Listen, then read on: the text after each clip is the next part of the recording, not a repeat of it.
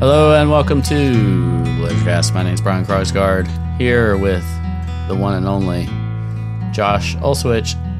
Josh, how you doing? Brian, good to be here, good to be with you, good to be back. It is good to be back. We haven't chatted in a few weeks. The world has fallen apart in the meantime. But, you know, we had Thanksgiving plans and holidays and trips, and so we didn't get to chat the last few weeks. But I hope you're well. How's it going? Good. Just trying to avoid landmines everywhere, right? I know, man. It's am I in the contagion? Am I the contagion? Am I contributing? I mean, Jesus, everything that's going on, it's just like, enough's enough. You know, I felt the same way with Do Kwon. Oh yeah, the Do Kwon stuff wasn't a surprise though. That's what really is different about this FTX thing. Like, yeah, how much we knew Alameda wasn't on our side. We knew they were trading against customers. I mean, people just knew that. What we didn't know is they were commingling funds. They didn't have an accounting department. They didn't have a board. I certainly didn't, right? There might have been people who knew. Yeah. And didn't care. I don't know. We didn't know they were marking their FTT position to whatever they marked it to, illiquid Serum. Like, the list goes on and on. But that I think is the most surprising. The commingling of the funds. Zero people expected them to be insolvent. Most people expected them to be illiquid, but it's the degree of insolvency and the flagrancy of it all is just like, okay, this is too much. Yeah. The flagrancy of it, I think, is the interesting part there. And this PR, like, charm offensive or whatever you want to call it, is just like, what is going on? Like, are you watching the same movie I'm watching? Because this is not congruent with what happened. Like, this is a crime.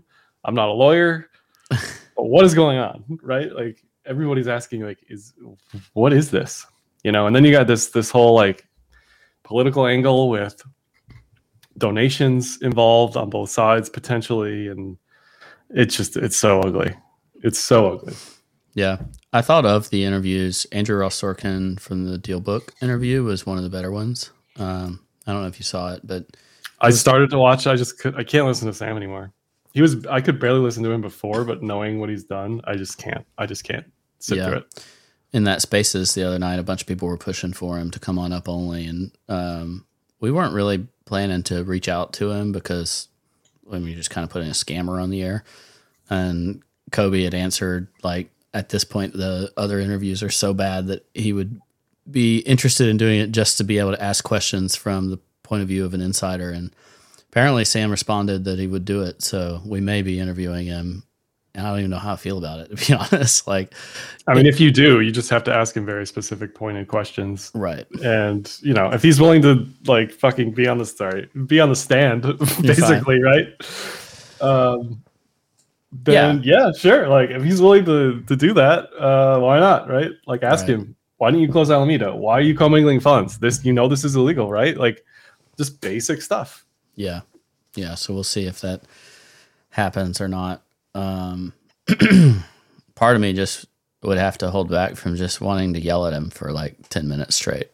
Are you delusional? Have you been seen by a psychologist, psychiatrist? Like, what other medications are you taking? What other drugs were you taking? Like, what day is it? Who's the president? Right? Person, place, time. Like, are you insane? Are you concussed? Are you pushing for the insanity defense because you're obviously delusional? Like, what? Yeah. So I'll spend some time on that if it turns out to be true that we're doing it. But yeah, I'm kind of with you. Like, other than the fact that it would be my opportunity to ask him those questions, it's getting harder and harder to listen to him. But I don't know if our audience wants us to talk to him and we can do something that's differentiated, then I guess we would. Nevertheless, so obviously all that's impacted markets significantly, and a lot of individuals. I mean, we got the people out of the woodwork going after crypto, anything, right? And it's like somebody shit on your bed and you have to sleep in it. You know, that's what we're dealing with right now. Yeah, that's gross. It's true. It's like, you know, that's like the business story of the year, like the VC story of the year. Like it's so high profile that everybody's heard of it, right? At Thanksgiving, I'm sure everybody's asked me, right? Did you do Thanksgiving? Did you know this guy? Did you have any funds there? Did you do Thanksgiving at your new house that's behind you in this picture? This is I bought this in the metaverse. So okay, good. No, I did not do it at my new house. But it's nice looking. For our audio-only listeners, Josh has a beautiful home in the background of his video.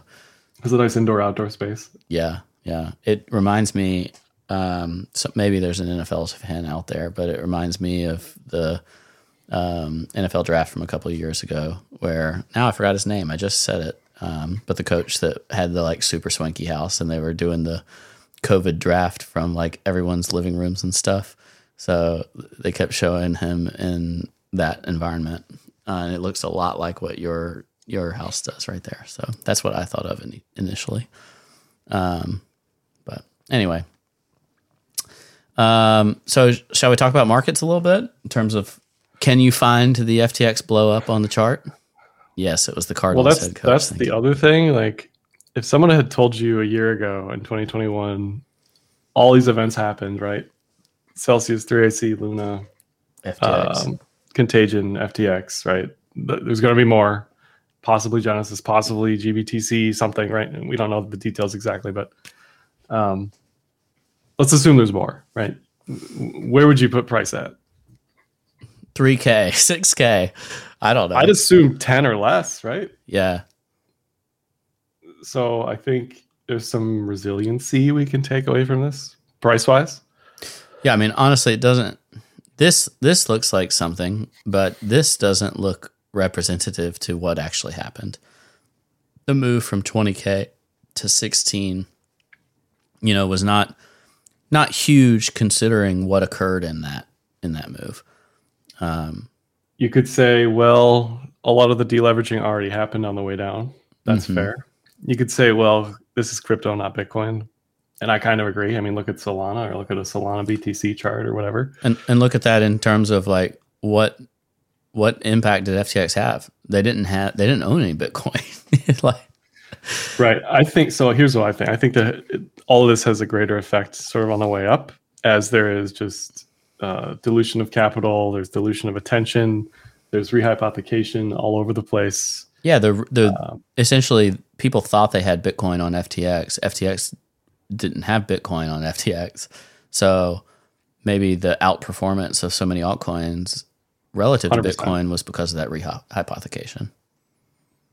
Yeah, I'd agree with that completely. So I did put Bitcoin in a linear mode just so we could get a slightly different view of the degree of what we've had. So it's more significant when you account for it that way. Like relative to 2017, for example, it's pretty on par. In terms of a percent move, so it's around 76%. 77% top to bottom. So it's not like it's not like it couldn't be a bottom, but considering the amount of failure that we've had, the durability of Bitcoin's been fairly impressive, I guess. Yeah, just the question is who's left. The next biggest thing that everyone's looking at, obviously GBTC and what's going on there, and what's going to happen to Barry, and that contagion, which still hasn't been fully figured out. But yeah, it seems like Genesis is screwed out of this deal. It just is like who else is, but it's not like Genesis is going to be able to perform their previous business roles anytime soon, the credit market in crypto is just kind of over for the moment, I think. Yeah. However, I do think Genesis had certain regulatory approvals that just nobody else had, like a prime broker thing. I don't know really what all that means or stands for, but they were important, I guess, from an institutional perspective, but that doesn't mean that what they were important for, that there's any activity of happening now. So will it have fallout or not? We're not sure. I do think one interesting component is most of these people didn't just shut up and like try to figure it out in the background during their drama.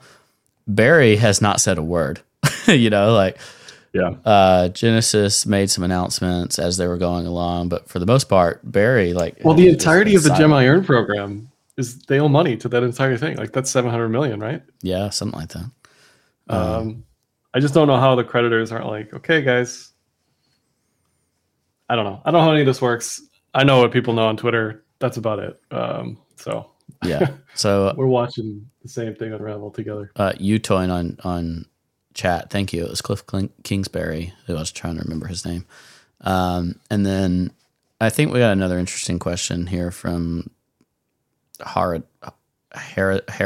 Sorry, I don't know how to pronounce your name. What about CZ and Binance? Should we trust them? Okay, here's the thing. Should we trust them? The answer is just always going to be, Josh? No. No. Now, is that a claim against CZ and Binance? No. They're probably one of the better places to do business. But should you trust them? No. You can't trust anybody. That's the whole point. Like, this, the erosion of trust has been extraordinary, and we should probably carry the stance of a skeptic for quite a long time, and maybe perpetually. Like, this is where maximalists are made, you know, like, but this is also where your defense mechanisms come in for, okay, yes, I'll trust them, but I won't trust them with everything. I won't trust anyone with everything. So when I've historically talked about the Horcrux method, that's what that's about, like managing your custody in multiple places, because you don't want any one place to be able to kill you. Even yourself, like if you have 100% of everything on your own one hardware wallet in your own custody with your own failure routes, that's trusting yourself in a way that maybe you shouldn't. So spread it out, figure it out, try to do your best, and don't trust anyone. Just limit your risk in the scenario where you do give someone some degree of trust, that it's not all of your trust. Yeah, I mean, we get kind of sick of, well, at least I did, saying, like, not your keys, not your coins for 10 years. Now look where we are. Like, I can only say it so many times without people being like, yeah, whatever, we get it. Let's go trade some altcoins on FTX, you know? But don't get complacent. This will happen probably again to some degree somewhere, as much as I hate to say that. Well, I think there's some places that are trying to be very quiet right now so that they can work their way out of insolvency, but they're probably also running on a fractional reserve right now, and we just don't know exactly who they are. Sure, I mean, they didn't get fully stress tested. We have the technology. It's called a hardware wallet. Yeah. It's called a software wallet, right? Like, do whatever you need to do, figure it out. It's not hard. It's not scary, I promise. I've been doing it for a long time. My longest amount of time on a centralized exchange these past weeks has been like minutes, you know, like just to get the deed done for whatever I needed to do. And we see that in the data too, because we're seeing BTC down 200,000 notional since like what, November 11th, so less than a month. 200,000 BTC has been removed. ETH, I think it's 2 million ETH off of exchanges in the same time period. Wow, like it's extraordinary. We haven't seen this low level of ETH on exchanges since 2018, when well, ICOs were sort of ending. With ETH in particular, why do you need it?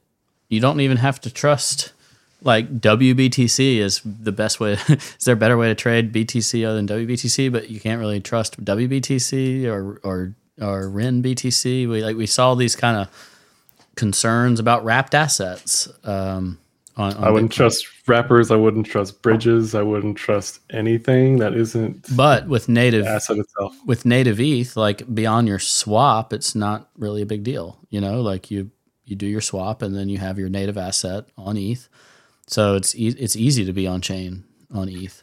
ETHBTC too looks like it's just hammering that ceiling again. Yeah, it's something I definitely want to talk about in a second. I'm just trying to find this ETH number. Yeah. I can't share my screen because it freezes, in case people are wondering. It's, for some reason, it freezes the stream. I'm going to blame Ledger, but... But the point is, a lot of ETH has left exchanges and is now on... So here we are. Okay. November 3rd, 23.3 million ETH on exchanges. Today, 19.7 million. Wow. So nothing. That's nothing compared to what it was. Yeah. At the peak in let's say COVID... The COVID high was basically the peak at 32.7 million ETH. So 20% of exchange ETH found its way out. Poof. I mean, a lot of that's FTX, I'm sure, but that's still in the calculation regardless. Yeah. Well, the point is that price would be much lower if people were just dumping their ETH on exchange, or on exchanges and selling, right? Any crypto. That's the general signal is historically, if you're sending ETH to centralized exchanges or BTC or whatever, it's to sell it. You're not sending it there for any other reason. Yeah, historically. In terms of wrapped assets, we're worried about. Y'all, I'm not trying to say I'm worried about wrapped ETH. That's a different type of wrapped asset. I mean, anything. Like, you don't know, right? It's like a smart contract. Nothing should surprise anybody. I don't, right? Like, I don't care. Like, at this point, nothing would surprise me. Literally. Josh Olszewicz says no wrapped ETH for him. If you don't need to be, like, do your business. What does Lop say? Like, pretend it's a public restroom. You just said it too. Like, do your business and get out as quickly as you can. Yeah. Sure. Like, if I wouldn't sit in anything that you don't need to sit in that has some risk for losing whatever to whatever, right? Yeah. Staked ETH. But whatever. Staked ETH is different, but I think wrapped ETH is just fine. Bitcoin's sitting here almost 17K. One of the challenging things is it's giving me flashbacks to 2018, 2019. I don't know if it is for you, but it's like now the so-called big move is just not very significant. So there's so much repair that has to be done in terms of a chart sense or a price perspective before you start to be a believer. You know, like at this point, I think actually you really need way over 20K, like maybe 24K before you talk about bull markets and recovery. And I just feel like best case scenario is a really long-term range now. Or capitulation. Capitulation still seems like it's very possible. I'm not saying we don't go up. I'm just saying, does anything structurally change between 17K and 19 or 20K? And the answer to me is not really. Do you see that differently? No, I agree. That's the 20 and the 200 you have there, right? Yeah. Yeah. No, I mean, this is what I pointed out as well is like zooming way out. We need to be above both of those things. We need a bullish cross on that. Like those should be everybody's top three things, no matter what you're trading in crypto, because BTC will lead the pack eventually. ETH is going to have higher beta, and like all these other coins are going to have higher beta. I get it, but BTC sets the stage, so it needs to be above just the basic trend metrics like the 20 and the 200 on the weekly.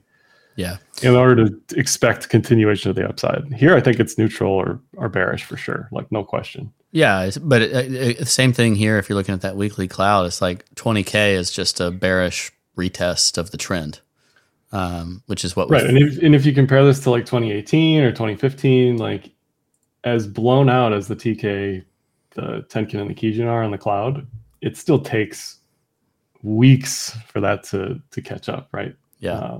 If you go to 2015, it took a whole year, you know.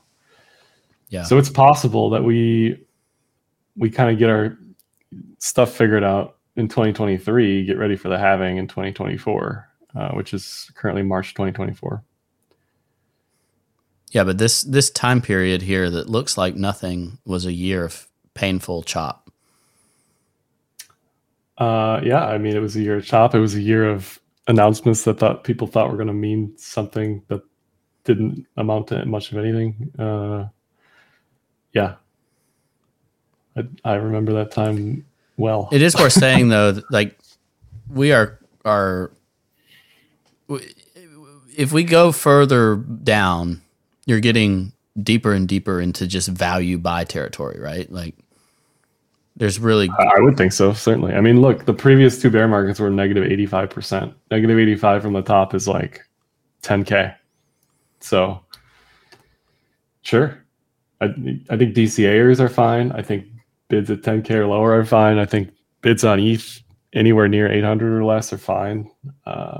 I don't think we get that low, but if we do, I mean, sure. Why not? I drew this, I don't know what you call it, this sickle of death. I like it. Yeah. That's just a Josh style that's not bad. You know, the SPX kind of has a similar triangle, I guess you'd call it. Mm-hmm. Mostly just to identify some potential for momentum swings or capitulation opportunity. Well, it's crazy how close we were to breaking out of that yeah. 20 when before FTX blew up. Like, we were on our way, especially into, what was that, CPI? Or mm-hmm. I mean, there's tragedy in all this, Josh. You know what it is. Yeah, this too. I was looking at this morning again, as I do every day, and I was like, well, we're down from 115 to 105 on the DXY, and we should be mega mooning. The Dixie makes you think, oh, Bitcoin's at 30K, right? You know, like that we broke from 20 up from 20 down to up to 30, and instead we broke from 20 down to 15 thanks to FTX. You know, this is what we were waiting on in terms of a real trend break in our favor. We've decoupled in the wrong non-favorable, yeah. unfavorable manner, for sure. Yeah. I'm not sure if you... So I was at some point looking for a move back down into this green box that I've had highlighted for years.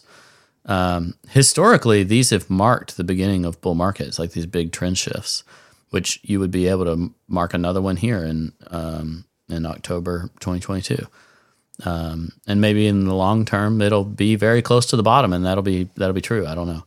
But you would certainly think we're not like basically at the lows right now if you're just looking at this Dixie chart.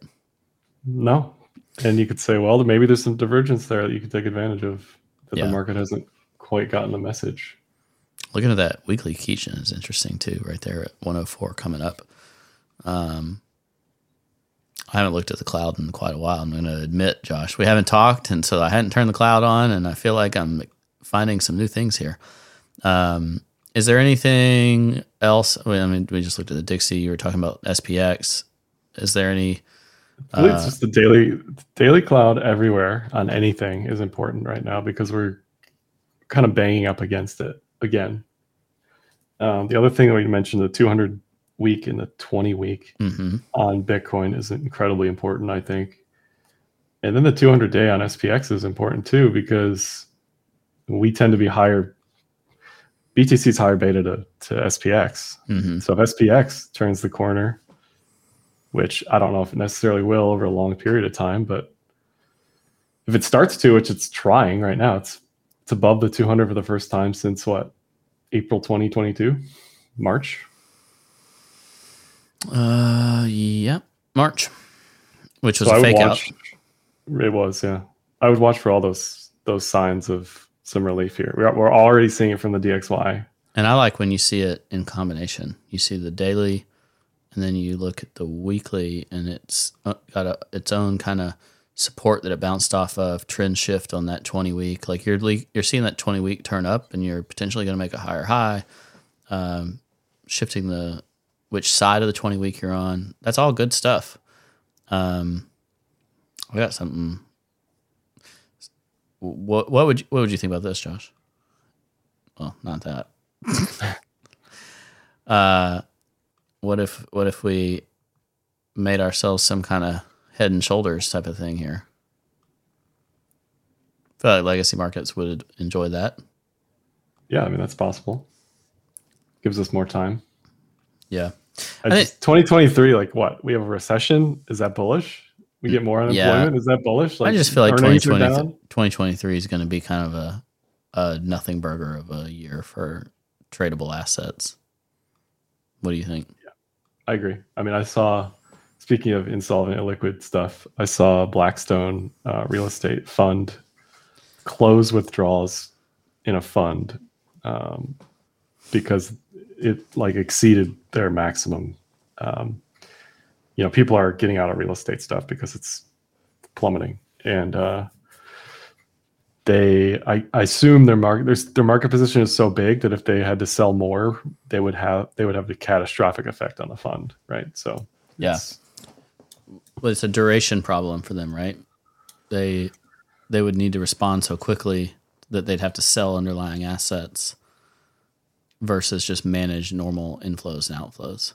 And they would have an outsized effect on the market if they do so. Right. So there's a lot of distress in many places right now. Yeah. When I was reading some of these questions, thank you, by the way, everybody, for YouTubing and Twitching. And welcoming us back. Go ahead, sorry. Do you have any big thoughts about ETH making a higher low and being in this kind of big consolidation versus Bitcoin's lower low and all that? Not really on the ETH/USD side of things. I think the whole chart's kind of a mess. I think ETHBTC is the cleaner chart here, which is saying much. Rare yeah. From this man to say that. This to me looks like a slam dunk long trade. The fundamentals are there. It's not a USD pair, so it has some potential strength. 0.1 gang? Yeah, 0.1. The thing is, like, if you're bearish and you assume ETH has higher beta, you assume ETH/BTC is going to go down. That may not be the case. I'm more on that side of the argument where if we're bearish, I don't think ETH/BTC is going to do well. But if we're bullish or neutral, I think ETH/BTC does extremely well. It's got the fundamentals of the supply soak Ponzi-nomics going on. The supply soak. It's got the fee burn, which is kind of like whatever at this point, neutral. But then the unlock is scheduled for like March 2023, which is going to get pushed back 100%. That's there's no doubt in my mind. I'll take the over on that all day. So let's say it gets pushed back to like, I don't know, July. Let's say it gets pushed back to March 2024, right? That's Bitcoin's having. So I could imagine a world where, now let me blow your mind. 2024, good year. I could imagine a world where ETH flips BTC on the market cap chart. I could imagine a world when that happens. I think that's like 0.4 BTC, ETH/BTC at that point. No, 0.14. No, we don't flip BTC at 0.14, do we? He just said we don't flip. Maybe it's 0.2, 0.28? No, the flipping's at 0.28. Whatever that level is. 0.28 would make more sense than 0.4. Somebody needs to make winflippening.com. It already exists. I've been to it. It exists. Because the market cap is 4x less, right? So maybe it's 0.28. That'd be even better. Okay. Let's just assume that the staking unlock gets pushed back into late 2023. Most optimistic.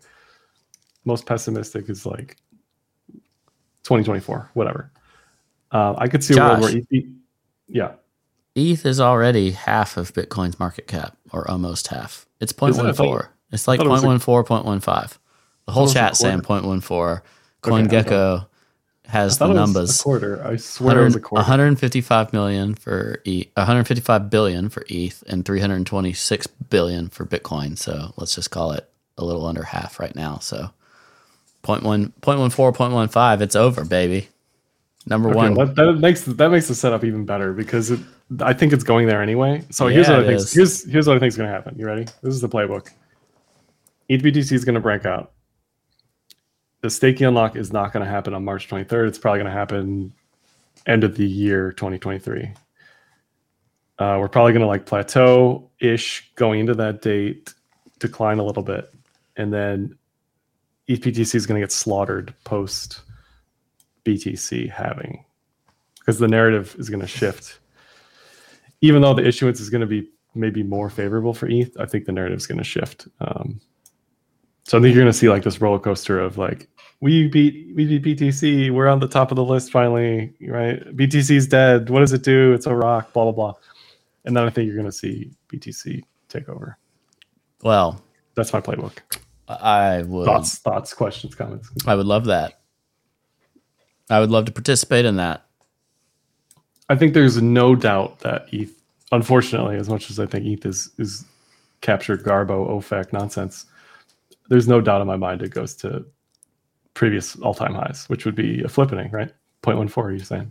Yeah, the chat is begging us to stop talking about the flippening because they're lying. I mean, look, the trade is good. The technicals are there. This is a 600-day range that we've been in on ETHBTC. That's insane. It's a long one. It's above trend metrics. It looks phenomenal. If you look at fundamentals, because of the staking soak, supply soak and the fee burn, blah, blah, blah, right? The whole narrative is there. The DeFi narrative with like DEXs becoming more popular, non-custodial stuff. Like the whole thing just makes sense to me. I think the alternative layer one trade is kind of dead for the time being. So yeah, I think it does really well against BTC, and for that reason. That's my case. That's my playbook. Let's do it. I think it's the easiest trade set up in the next year, honestly. Have you seen my ETHBTC parabola? I haven't, but I like it. Yeah. Boy, I don't even know if I'd be happy or sad. I'd be sad my buying power is not what it once was to make this trade exciting, but I would still enjoy it because it gives you a rotation that you can actually make to try to trade and be happy about it. Well, here's the other thing. If GBTC gets sold off, this is like so many ifs down the road. If there's some Genesis stuff that happens, if DCG is involved, if they have to sell their GBTC position, that may have an outsized effect on BTC relative to ETH, assuming they don't have to sell their ETH position, which I don't even know they have, right? Assuming the market just isn't just generally bearish on all that anyway. Like, I don't know. This is another, like, just in the near term, like the catalyst that could happen for all this to start to kick off. But do you think DeFi would have an opportunity to outperform as either before or after that an ETH move like that? This is Aave relative to ETH for anyone wondering. It's been basing for a year or more after. I don't know why a lot of these coins exist at all. So it's hard for me to say like, yeah. But if you look at the charts, you see this basing occurring on some of the better ones. I hear you. How do you be ETH when it's deflationary or when it's got these Ponzionomics, Soconomics, whatever you want to call it, right? How do you beat that? Link has a chance because it's also allegedly, eventually, before I'm dead. All right, tell me this. Wow. Tell me this isn't a great chart. I can't see the ticker. What is that? That's Uni relative to ETH. You like it in a vacuum. You like this chart. No, I agree. But again, it's like this is the fundamental. It's the DEX moment, right? This is the DEX moment to shine. Yeah. If there's any time ever historically in a history of cryptocurrency, this is the time. It exists. It already is ready to go. When Gox blew up, it didn't exist. When Bitfinex had issues, it didn't exist. It exists now. So if it's going to do something, it's definitely now. I just, again, like, you have to look at issuance. You have to look at tokenomics of that stuff, because sure, you could be bullish on Uni till you're blue in the face, but it might not matter if the emissions are so high that you just get bled to death. I don't know. This looks like number go up.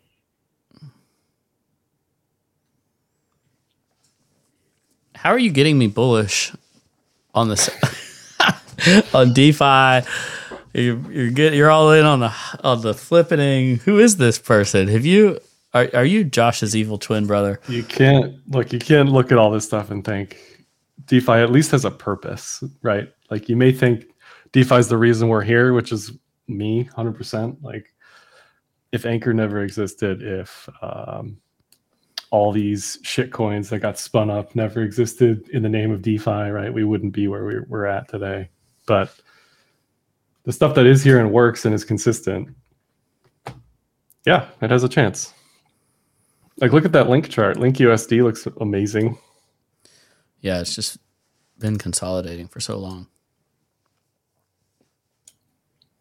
So this could have a chance against ETH if there's some, I don't know, the staking roadmap or whatever. Like, I'm sick of hearing about it at this point, but this could win out against ETH. Well, if ETH does a flippening, is it because ETH is 1K and Bitcoin's at like 8K or 7K or whatever that ratio is? Or is it because ETH is at, 3K and Bitcoin's at 20K? I really don't think we have a bullish. I don't think we have a bearish flippening. I don't think. ETH breaks 1,000 again. I think it's going to get ugly. Mm-hmm. So I don't think ETH wins in that scenario. But we've got this window, right? This next until Bitcoin halvening, which I may be too bullish on that relative to the ETHBTC pair. But let's just assume that the halvening will have the narrative take over.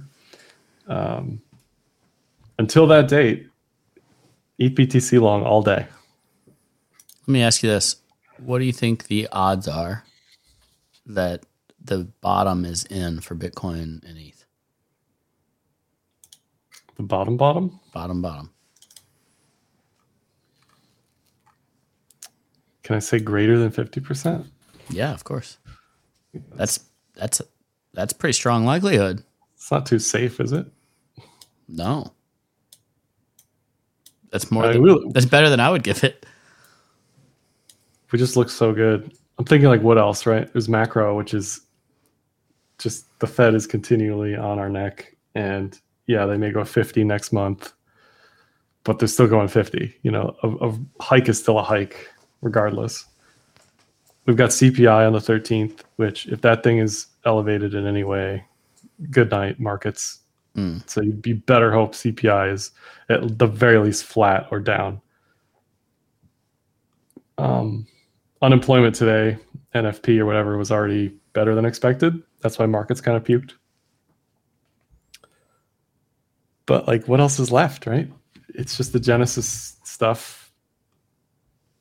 I don't know what other big things that like the known unknowns that are left, Yeah. That could like blow us up because like who's left? Who's left that hasn't already sold or is like, redeeming out of whatever, right? Like who's left? What people love to say though at the bottom is like I just see this one more big puking, and then I'll be bull. But wasn't that FTX? I feel like that was FTX. I know, that's what I'm saying. That's always what people say when they're bearish at the bottom is they just one more and then I'll be bullish. And then the painful scenario in that outcome is you missed the bottom and now you have to chase. And then the bounce might be higher than you anticipated. I don't think there's a rush to like position yourself. That's what I was about to say. That's what I was about to say. The bottom may be in, but you don't have to rush. The other potential blow up we may see is like some sort of miner capitulation. Miners have been selling. I'm looking at this right now. Today was the biggest miner exodus out of wallets since like January 2021. So miners have already been selling more than they have for a very long time, and price is still where it's at. So that's encouraging to me. They would have to sell at a much greater clip to have some sort of effect that they haven't already had, So what else is left? I don't know. Quantum computing. Yeah, I guess. I don't know. Well, this is interesting to me. Binance? I guess Binance. Like if Binance explodes, I guess it's over too. But like... What are the odds on that? Yeah, I guess you could get some regulatory hammer on a multinational scale. I expect some sort of. I mean, it's been how many years?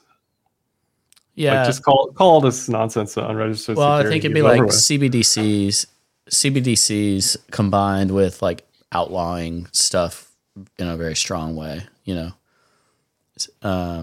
That's the kind of. I'd be worried. Anything that looks like FTT, I would be concerned about, aka BNB. Yeah. Any exchange token, I would be. If I was heavily allocated, I would be concerned about that position, with the expectation of regulatory risk there. Even if you're abroad, like it doesn't matter.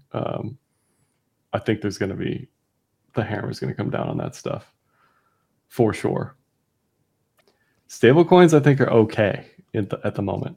I don't have too much risk. You're not a Tether fudder today. I just looked. Tether's back above $1. Where's all the headlines, right? I saw zero headlines. I saw a headline yesterday about Tether loans. I'm not going to hear like standing up to bat it for Tether or anything, but the market's telling me, yeah, Tether's fine. It's back above $1. Tether market cap is down off the top. Yeah. I'd expect that to be lower. Yeah. Yeah, it wouldn't surprise you if more stablecoins left the ecosystem if they can earn 4% in treasuries.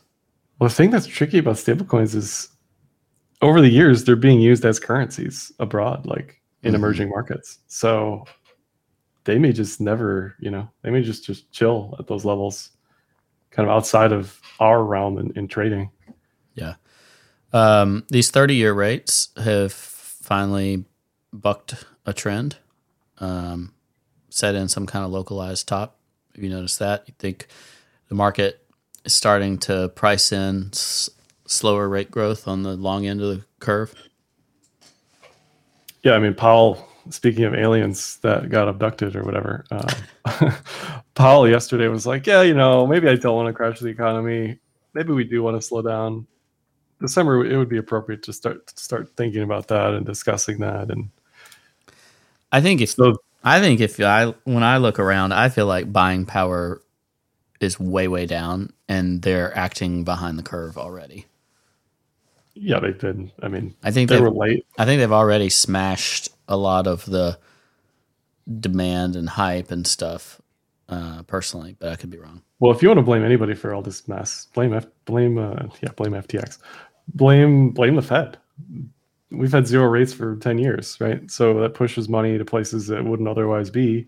Yeah, and then when they start raising it, it's like 75 a go. It's like you could have been doing 25 for a year and a half, pretty safely, and you didn't. And then now you're just like, oh, 25, 50. 75, 75, 75, 75. It's like, come on, man. You don't even know the impact of this. Yeah, that's why we really got to hope. If you're bullish risk assets, you got to hope CPI is continuing to come down. Yeah, we only looked at the S&P. When you look across markets, I mean, the NASDAQ has not done terribly, but when you look across like actual assets in the markets, like tech assets, I mean, they got just as obliterated as crypto. More so. I mean, PayPal. Yeah. Look at PayPal. Look at Disney. Look at what's another good one? Zoom. Look at all the stay-at-home darlings. Yeah. Decimated. Yeah. Disney's kind of brutal in it because that was one where it was like streaming was what's going to be good for your stock. And now they got all these subscribers and streaming, and people are like, yeah, streaming business sucks. And they're like, if only you just had that parks revenue and that sweet, sweet, dividend reliability, and you weren't wasting all this money on your streaming empire. It's like, man, these narratives change fast. That's been an interesting one. And Iger came back. Did you see that? I did. These movies lately, like $400 million for like a movie is insane. Yeah, and they're not making a ton of money, and they're not recouping those funds. So, like, I wish the movie industry luck, but yeah, yeah. So that down the line risk I've found interesting. One other thing I wanted to point out was, along with what we're seeing in rates and what we're seeing in other stuff, I'm really interested in what the gold market is doing. Is 2023 gold's year? Look at this. Probably not. But this would be, like, everybody was so bullish, including us, first quarter of 2022, and it just got obliterated. And then now, like, is that the fake out that gold needed before the moon? This looks quite good. Yeah, I don't know. Gold is so screwy with, like, if we think rehypothecation is bad for BTC, it's infinitely worse for metals. Yeah. Who the hell knows what's going on there? I'm just saying it's had a positive response off all of this. And look at that 200-day moving average. If gold goes up out of this, you honestly should see BTC participate as well outside of the internal struggles of the market, which would be more indicative that a bottom is in. Doppel in the chat says we like the shiny rocks. Is crypto also a shiny rock? Because I kind of consider it one. If FTX doesn't blow up, we could be at 30K. Yeah. I think 100%. Gold looks good. Is that the trade of the stream? Gold? No. After all this, we looked at every crypto chart imaginable, and Ledger goes to gold. No, I just think gold looks good, but it gives me more confidence in the ETH trade, right? Ultrasound money, I guess. Somebody said, and I agree, that ETH could be declared a security. That would kind of blow everything up. Yeah, look, I'm an anarchist, so bring it on, baby. I'm an anarchist. Love it. Wow. Love Silver. It. Thanks. Shout out to who said it? Steve in the chat said silver is the best chart in the room. Hey, it did it in the 70s, baby. Let's do it again. Silver just does stupid things in inflationary periods. Give me that $50+ silver again. It's not even barely a 2x. Come on. For today. Trust nobody. Don't especially centralize anything. Anything attached to any centralized anything. Be careful. That includes anything in the Solana ecosystem, certainly. Self-custody where you can. Don't lose it all in one trade. This is not financial advice. Oh, for sure. Never. Never would be. That's all we know. Anything else to say? Just, thanks for being here. It's good to see you. We are happy to be back, and we're happy to be with you here in the chat, on the listening realm of things. Like us on YouTube, whatever. See you later. Bye bye. Monuments crumble.